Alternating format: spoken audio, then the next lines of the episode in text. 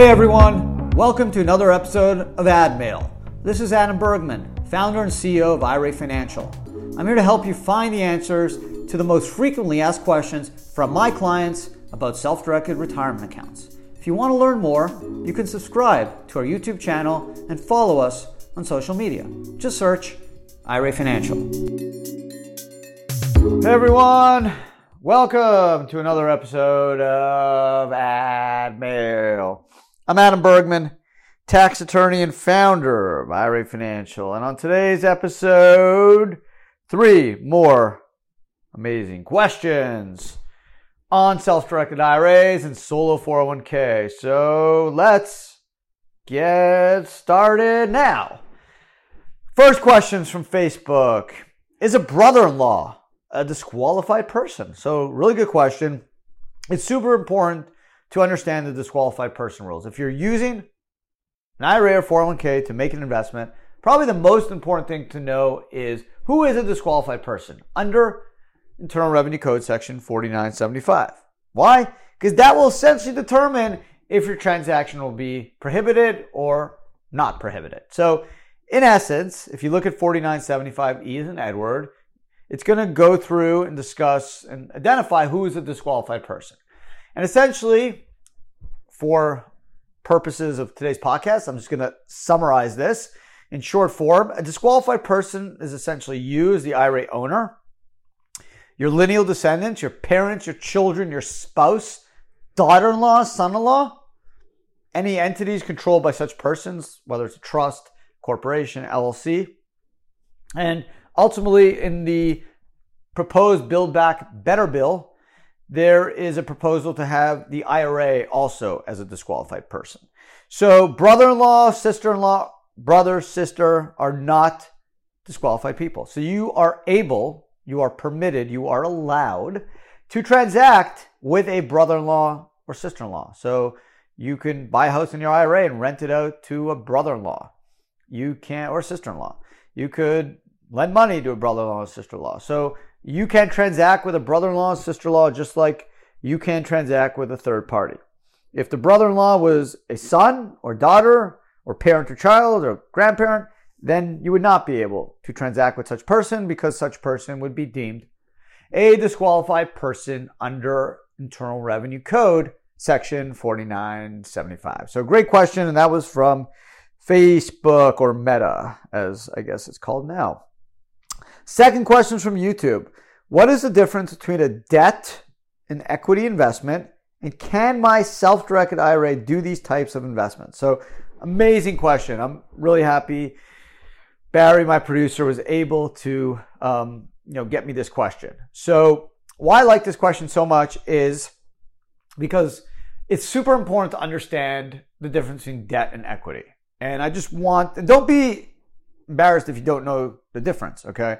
It's not something that you know most people even understand, even though it should. It's just not something that is really focused on. But a debt to equity investment is important, especially in the context of an IRA, because one one type of investment, i.e., equity investment, could potentially trigger what's known as an unrelated business taxable income or UBIT tax versus a debt investment that may not. So, what is debt? We all know what debt is, right? We all got some debt. Well, debt is what debt is. It's a loan. So if you lend a company money or you lend someone money, an individual or business, that is debt. That is a loan. You could be the borrower or you could be the lender, but that is a debt transaction. There is a stated rate of return, right? 5%, 8% interest, whatever it is, generally a duration of that loan. One year, five years, 30 years. Those are generally the characteristics of debt, where it's basically a stated return over a stated number of years. Equity investment is essentially buying stock, right? Buying Tesla, buying Apple stock. In the case of equity investment, there's no guaranteed return of capital. There is no stated return, right? Tesla can go from a thousand to a million, or it can go down to zero, right? There is no stated interest or principal or payment amount and there's no duration, right? It's not a two year investment or a five year investment or a 10 year investment. It's essentially open investment where you can sell it anytime you want, or potentially closed investment if it's like a lockup investment, like a hedge fund or private equity, where you may be locked up, but ultimately you could potentially um, sell it. So again, debt to equity in an IRA, you can do both. You can obviously do loans and you can also buy stock or you can do private placements into private businesses. It does not just have to be a publicly traded security. But the one thing to remember is if you are doing an equity investment, couple things to remember. If your IRA isn't making an equity investment into a non-corporation, so it's not buying stock, it's buying an interest in an LLC or partnership, which is treated as a pass-through entity for tax purposes. Think of it as a funnel. Then you need to potentially be focused on the UBIT or unrelated business income tax, which can go as high as 37%. How is UBIT triggered? Three instances. If your IRA through that pass-through entity uses, or that pass-through entity uses margin to buy stock, let's say a hedge fund, or your pass-through entity, i.e. your IRA or 401k, remember it's essentially treated as owning those assets, uses leverage or debt to make that investment, that could also trigger the UBIT tax. Okay. Or if that underlying business, or I should say underlying pass through entity, invests or is an active trader business like a restaurant. So UBIT is triggered in those three instances. Margin to buy stock, you your IRA or 401k invests in an entity that uses leverage to buy real estate, for example. Now, there is an exemption for 401ks under 514c9 that allows a 401k, like a solo 401k, invest in real estate using leverage, a non recourse loan, for example, without triggering that UBIT tax. And then, thirdly, if your IRA or 401k invests in a pass through business, restaurant or store, that net income, if it's over a thousand bucks allocated to the retirement account, could trigger or will trigger the UBIT, which can go as high as 37%. So that's why it's important to recognize an equity to debt investment. Now, what about a convertible investment? Well, you have to look at where it that investment is at the time the cash is received. So even though you have the right to convert it in two years from debt to equity, if you're receiving cash now as a loan, then the payments, that interest would not be subject to tax, right? There's essentially five ca- categories of income that are exempt from UBIT. And it's all the five passive category incomes. Rental income from real estate, capital gains, interest, dividends, royalties, um, interest. So an interest payment from a loan would be exempt from the UBTI tax. So that's why if you did a debt investment into a restaurant and the restaurant paid you 10% return, yes, your upside would be capped, but your interest received would not be subject to the UBIT tax. Whereas if you did an equity investment into that restaurant, you would have obviously unlimited upside, but your income from that restaurant, that pass through business, would be subject to the UBIT tax. Now, if you notice, I use the words pass through, like an LLC or partnership. If your IRA or 401k makes an equity investment into a corporation, C Corp, like Tesla or Apple or any privately held C Corp, you would be exempted from the UBTI tax because there is an exemption there. Well, the C Corp acts as a blocker to the application of the UBTI tax. So something to keep in mind if you are doing equity investments, if you can keep it to a C corporation, then you're not going to have to worry about UBIT, whether it's through pass through income or leverage in that corporation. But if it is a pass through entity that is operated as a business and there's over $1,000 of income, making an equity investment could trigger UBIT. Whereas if you structured the transaction as a debt transaction, then the interest paid by that company would not be subject to UBIT. So, great question. Third one comes from Jerry K of Austin, Texas. And Jerry wants to know if my solo 401k is buying a rental real estate property, should I use an LLC? Wow, Barry, great job on these questions. Um, again, I'm going to give you the lawyer answer. There's no right answer, right? Don't you hate when lawyers kind of get, write you a memo, I don't know, or an email, and then basically don't give you an answer. They give you both sides and then they send you a bill. I hate when my lawyers do that. Uh, I have a lawyer I use. I'm not going to mention names or, or cities or states.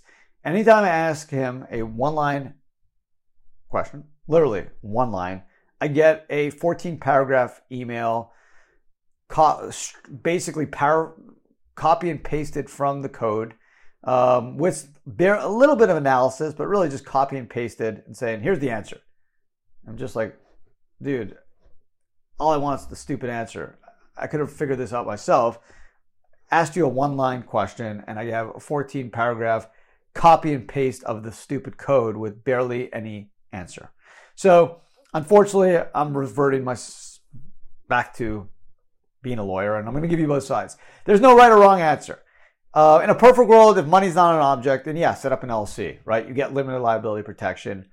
You're not losing anything. Although, if you um, are in the state of California, again, it's a money thing, right? You $800 minimum franchise fee.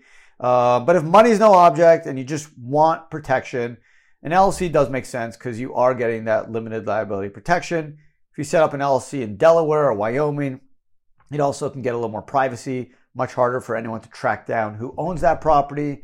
Also, some IRA or 401k investors do not want people to know that a retirement plan owns the property, whether it's just for privacy purposes or, or, or just creditor reasons or, or whatever reason, uh, whether they're setting up a real estate fund and they don't want their investors to know that they're using retirement money to invest or buy this asset. Um, an LLC will, will protect that because all they'll see is the LLC. Only the operating agreement, Jerry, will show who the owner is. So if money's no object, then yeah, I would do the LLC. Can't hurt. Again, what is limited liability protection? It protects your assets outside of the LLC. So, limited liability protection, a lot of people don't realize that, does not protect the money in the LLC. Creditors can take and touch and attack, if possible, the money inside of the LLC. But limited liability protection protects your assets outside of the LLC. So if you have a million dollars or $500,000 in an IRA and you, you bought a piece of property for 200 grand, by putting the 200 grand property in an LLC, creditor will not be able to touch the 300 grand in, in that IRA or 401k. Whereas if there's no LLC and the IRA or 401k owned the real estate directly, then potentially all of that money, even outside of the investment, could be subject to attack. So that's why I said if money is not an object, and generally it's not super expensive other than California to set up an LLC. We, if you're a client of ours, we generally don't charge uh, more than the state filing fee. We just help you do it. Um, we can also provide you an operating agreement if you're a client of ours for a 401k.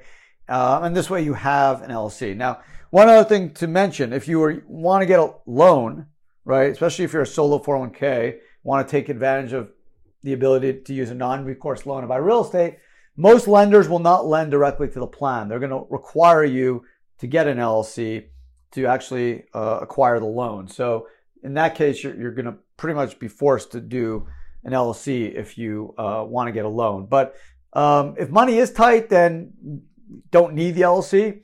Uh, but as I mentioned, it's most states. I would say the average LLC filing fee is a couple hundred bucks, so it's like doesn't move the needle. It's not big money, other than California where it's a minimum eight hundred buck fee. Every other state, I would say the average go from you know, fifty to a few hundred bucks a year. Uh, some states are zero, like like Missouri. Um, so just something to consider, um, Jerry. Uh, I don't want to say you have to do it. it. It, doesn't hurt, obviously, and I think it, it makes sense. But again, I don't want to spend other people's money. If it was me, if Jerry, if you were my brother, my dad, my son, uh, I would say, yeah, just get an LLC. Uh, one added layer of protection. Why not? Uh, can't hurt. So that's my uh, answer to you, Jerry. But thank you for the question, and uh, that does it. That's a wrap for another episode of Ad Mail, and I want to thank every one of you from for listening and um, thanks uh, so much. I really appreciate it. Also, don't forget to check out two of my other podcasts, Ad Bits, which drops every Tuesday, and Adam Talks, which drops every Wednesday. Um, and you can pick up these podcasts anywhere you listen to your podcasts. Also, don't forget to subscribe to our YouTube channel. You can also listen to this on YouTube. And don't worry, you don't even have to look at me um, which is even better. You get to just kind of imagine what I look like if you don't know what I look like. You can also just watch one of my videos and see what I look like, but it's probably more enjoyable not to look at me. So you can always check this out on YouTube and just listen and subscribe because we drop five videos and three podcasts a week. So there's tons of amazing content on self-directed retirement plans, investments, taxation. And also I do a Adam live session every week. Generally anywhere from Wednesday, Thursday, or Friday. Um, depends on the week, depends on my schedule. So if you subscribe to our YouTube channel, you will get notified when I go live, and then you can check it out and ask questions. And it's, it's kind of fun. It's generally you know 20 to 40 minutes on a current event topic in the self-directed investment tax retirement world. So lots of fun. And also, if you have questions or ideas for future ad mails, ad bits, or Adam lives, let me know. Love to hear from all of you. Otherwise, uh, be be well and uh, talk to everyone again next week.